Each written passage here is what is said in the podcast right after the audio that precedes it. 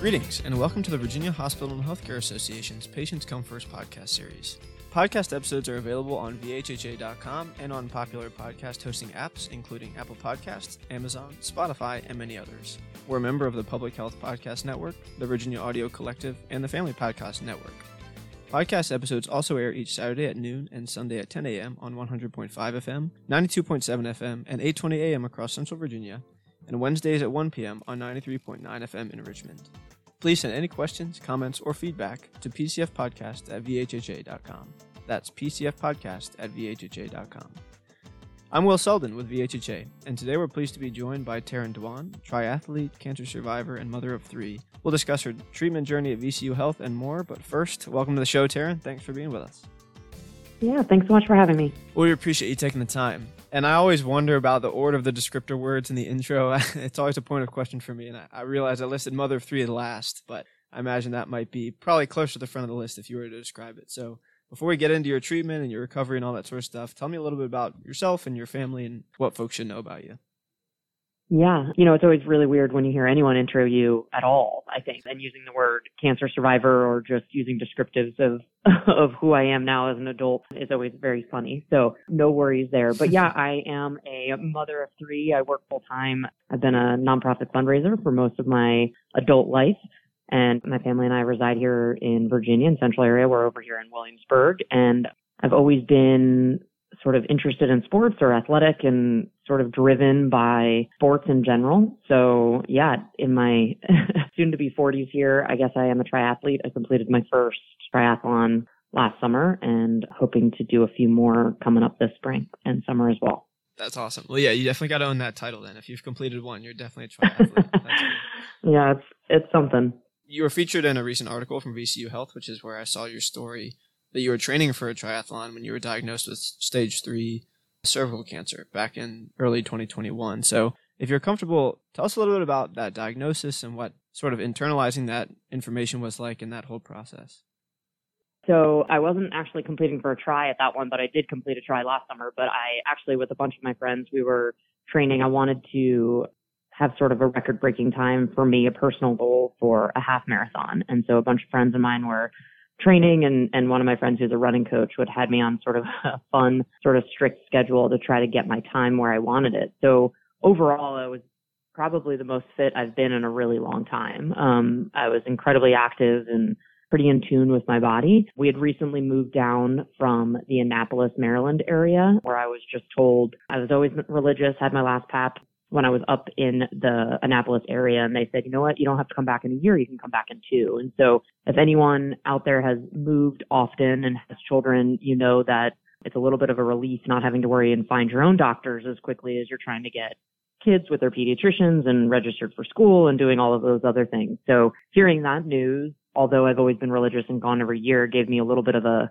a reason to procrastinate or at least, you know, a grace period. And so during all this training, I started to just not quite feel right. Nothing, no pain, nothing of the normal symptoms, just something felt off. And I started having some very subtle symptoms and some random little things. And I was like, you know what? Maybe I should just make my appointment. And so I did. It was about a year and a couple months. So it was the fall after I had my last PAP and went in and was told quickly that I needed to, you know, that I had an abnormal PAP and I needed to have a colposcopy. Given that it was during COVID period, my colposcopy was delayed several times due to scheduling based on how many people they were allowed to have in offices and different things of that sort. So when I finally went in for that procedure, it was February of 2021. So actually just two years ago, almost to the day this past weekend. And they saw the tumor in the procedure. And so I was told pretty much in that room that I needed to quickly get into Massey and that there was very little other possible scenario that it could be other than a cancerous tumor based on how it was growing and where it was growing on my cervix. So it was, I mean, if anyone's ever heard those words, I just remember pretty vividly saying, I have three girls. And she said, I know. And I just kept saying, but I have three girls. you can't tell me I have cancer if I have three girls. And obviously there was a very small amount of hope that it was something else or something different, but she was pretty adamant just again based on, you know, where it was growing and things like that. But they sent it away for path and I left that procedure Actually, I was supposed to have a meeting with my president later that day for an event that was going to be launched in a few days. And for my organization, I called a coworker who handled the situation amazingly. She's somebody that we could all sort of take a note. She just said, Are you safe? I said, I'm fine. She was asking about the girls. She said, Are the girls okay? I said, Yes. She said, Can you get home safely? And I said, Yes. And she said, Then I'll take care of everything else. And I went home and talked with my husband and it was a pretty emotional 72 hours after that period until we got into to cancer to to start to get some information and understand what the next steps were going to be. Wow. Thanks for sharing that. I think there's obviously so much that goes into a situation like that. But one of the things that really struck me is how in tune you are with the little sort of relationships that you notice or appreciate in those moments. And like you said, if anyone's ever gone through a situation like that, having people around you, whether it be coworkers or friends or family that sort of pick up the slack and just say it's taken care of, that's super cool that you're able to recognize that in the moment and now and, and all that sort of stuff. So thanks for sharing that. Yeah. Yeah, absolutely. I think that you know, it's funny. Again, I just celebrated my two year cancer anniversary, if you want to call it that. It was literally the other day. I was diagnosed the day after my daughter's birthday. Um, so she just turned 11 and it was the day after her ninth birthday. So we literally, there's a lot of reflection in that time. And I think, you know, it's really interesting. Your whole perspective, everything. I used to work for a nonprofit cancer organization and how I handled a lot of situations or traumatic situations with people that I dealt with, whether it was through an event or, you know, through a tragic situation that I was with a constituent, you know, you realize really quickly once you're through something yourself that maybe you didn't handle all those situations the way that you would have liked to. And so, you know, there's a lot of reflection in that and a lot of learning and a lot of growth. And, you know, everyone really means well, but it really is interesting those interactions that stick out with providing an amazing deal of comfort when you're going through something. Yeah, absolutely. So you get this test result, you're told to connect with Massey. When you do that, you get connected with Dr. Devin Miller, who's a gynecological oncologist at Massey Cancer Center. And in this article that I saw, one of the things that seemed to stick out was the sort of patient provider relationship that you described. And you talked about how you had some commonalities between the two of you, you know, whether it be through your love of sports or, or whatever it may be. I wonder if you could talk a little bit about how that relationship helped you through your treatment process and maybe helped you form a little bit more of a closer bond with that provider and, and how that helped? Yeah, absolutely. You know, I'm incredibly lucky that I had or have a team around me that I felt so connected to so quickly. I have a little bit of an inappropriate sense of humor maybe at times. And when you're faced with a cancer diagnosis and you start to be faced at a younger age with your mortality, you know, I'd like to say that I was able to handle those situations and stay positive even during some really dark times and, and not positive during dark times because I had people around me that I really trusted. Right. And um, I feel incredibly fortunate that I had her and still have her. She's become a very, you know, somebody that I've really counted on throughout this. She, I don't know if I should say that she gave me her cell phone, right? Like, you know, just having access to who she was at any time when you're going through things and you are in treatment and you're having some really insane side effects. You don't know what's normal and you don't know what's not. And Google is not always your friend and being able to have a direct line to someone that you trust built I can't even really describe it in words for what that meant for my husband and myself. She also could deal with my inappropriate sense of humor, maybe um, a little bit too, and that that really helped. And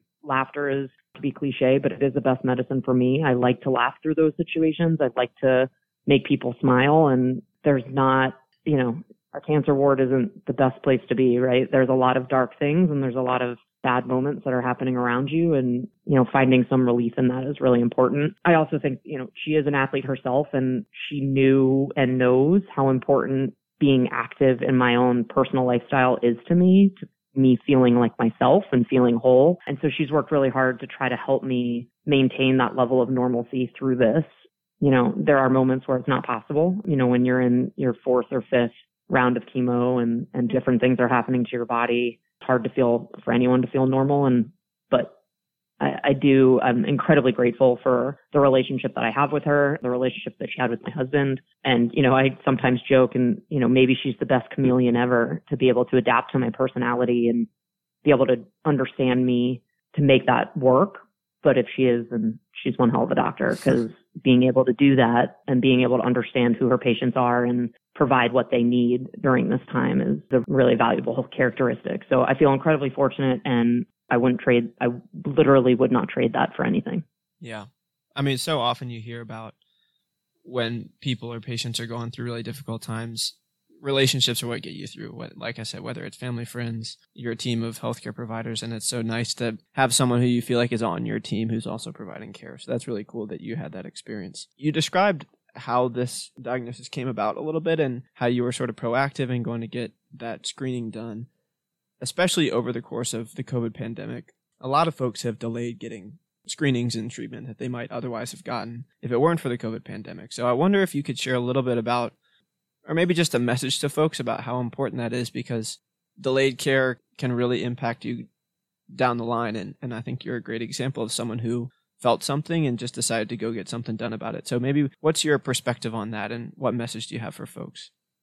Yeah, absolutely. I mean, I was diagnosed with stage 3C cervical cancer. Again, religious about my well and women's visits every year, pretty much since the age of 18, maybe a little bit before. And when they told me two years, it really caught me off guard. Again, at the time, and looking back, it was a luxury for me to be able to have a little extra time. But if I had waited another month, I mean, where would that have been? So in my specific instance, you know, I had a tumor growing on my cervix and it spread to my lymph nodes. So in the upper area of my pelvis, it spread. And the fear is, is obviously that it would continue to spread, right? And if it spreads to and metastasize in, in multiple other areas, you know, my treatment course would have been different or my outlook would have been much different. And as it was already, it was already a, you know, a stage 3C diagnosis.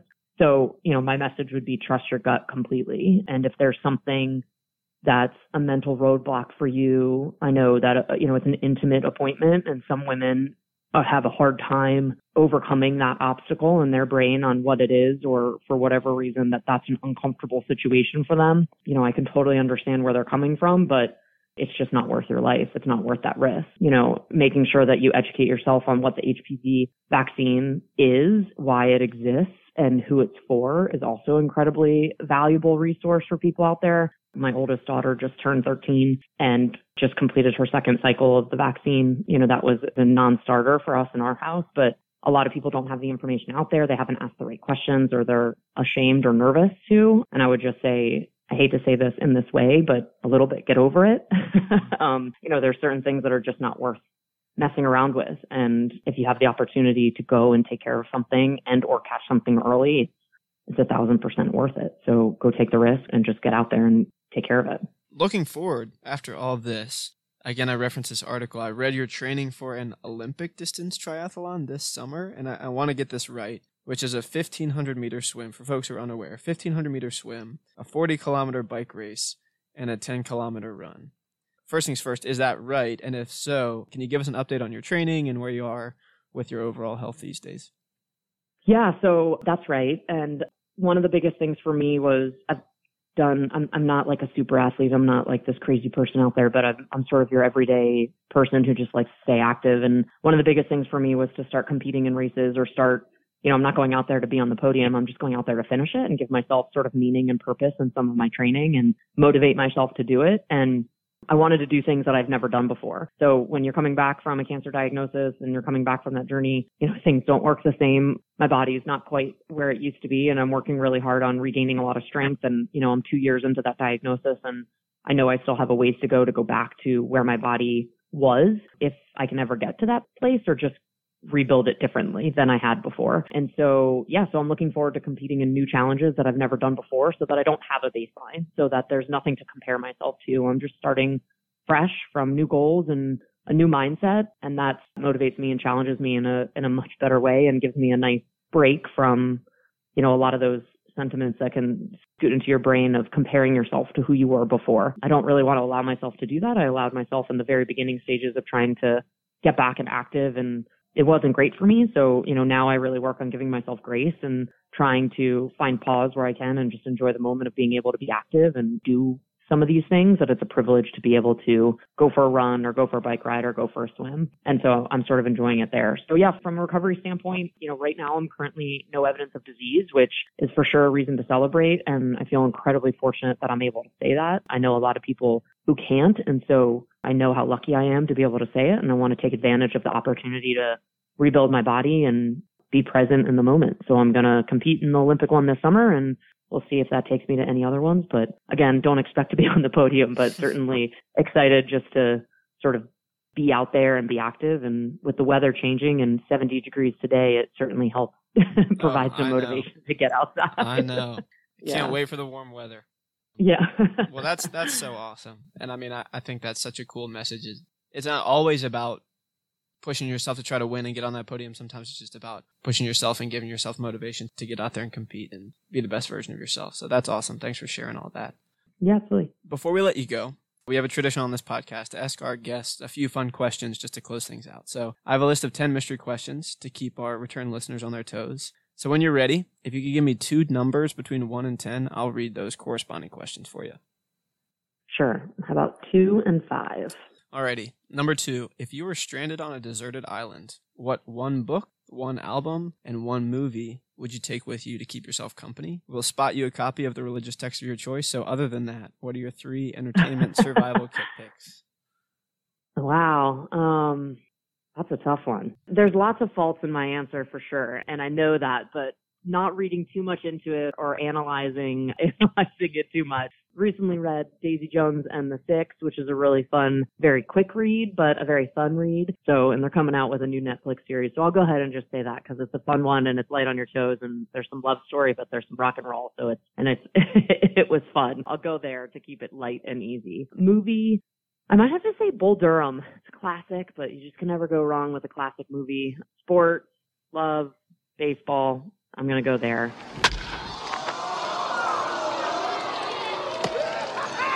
On front. Give me foul.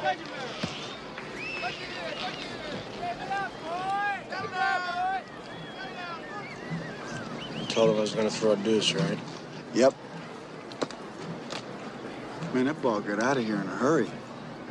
Um, and then, sorry, what else was I supposed to tell you? One album. Oh, one album. Oh, gosh, that's nearly impossible. Or you, you can pick an Um, artist as well if that's easier. Let's go with, I think I'll have to go with, right now, I'll, maybe I'll pick Kenny Chesney. Okay. Just because there's a huge variety, and if you're stranded on an island, you're That's certainly going to want some That's right. island That's fare, deserted so. island music right there. That's for sure. Cause every time I hear that song, and I go back to a two-tone short bed Chevy, driving my first love out to the levee, living life with no sense of time.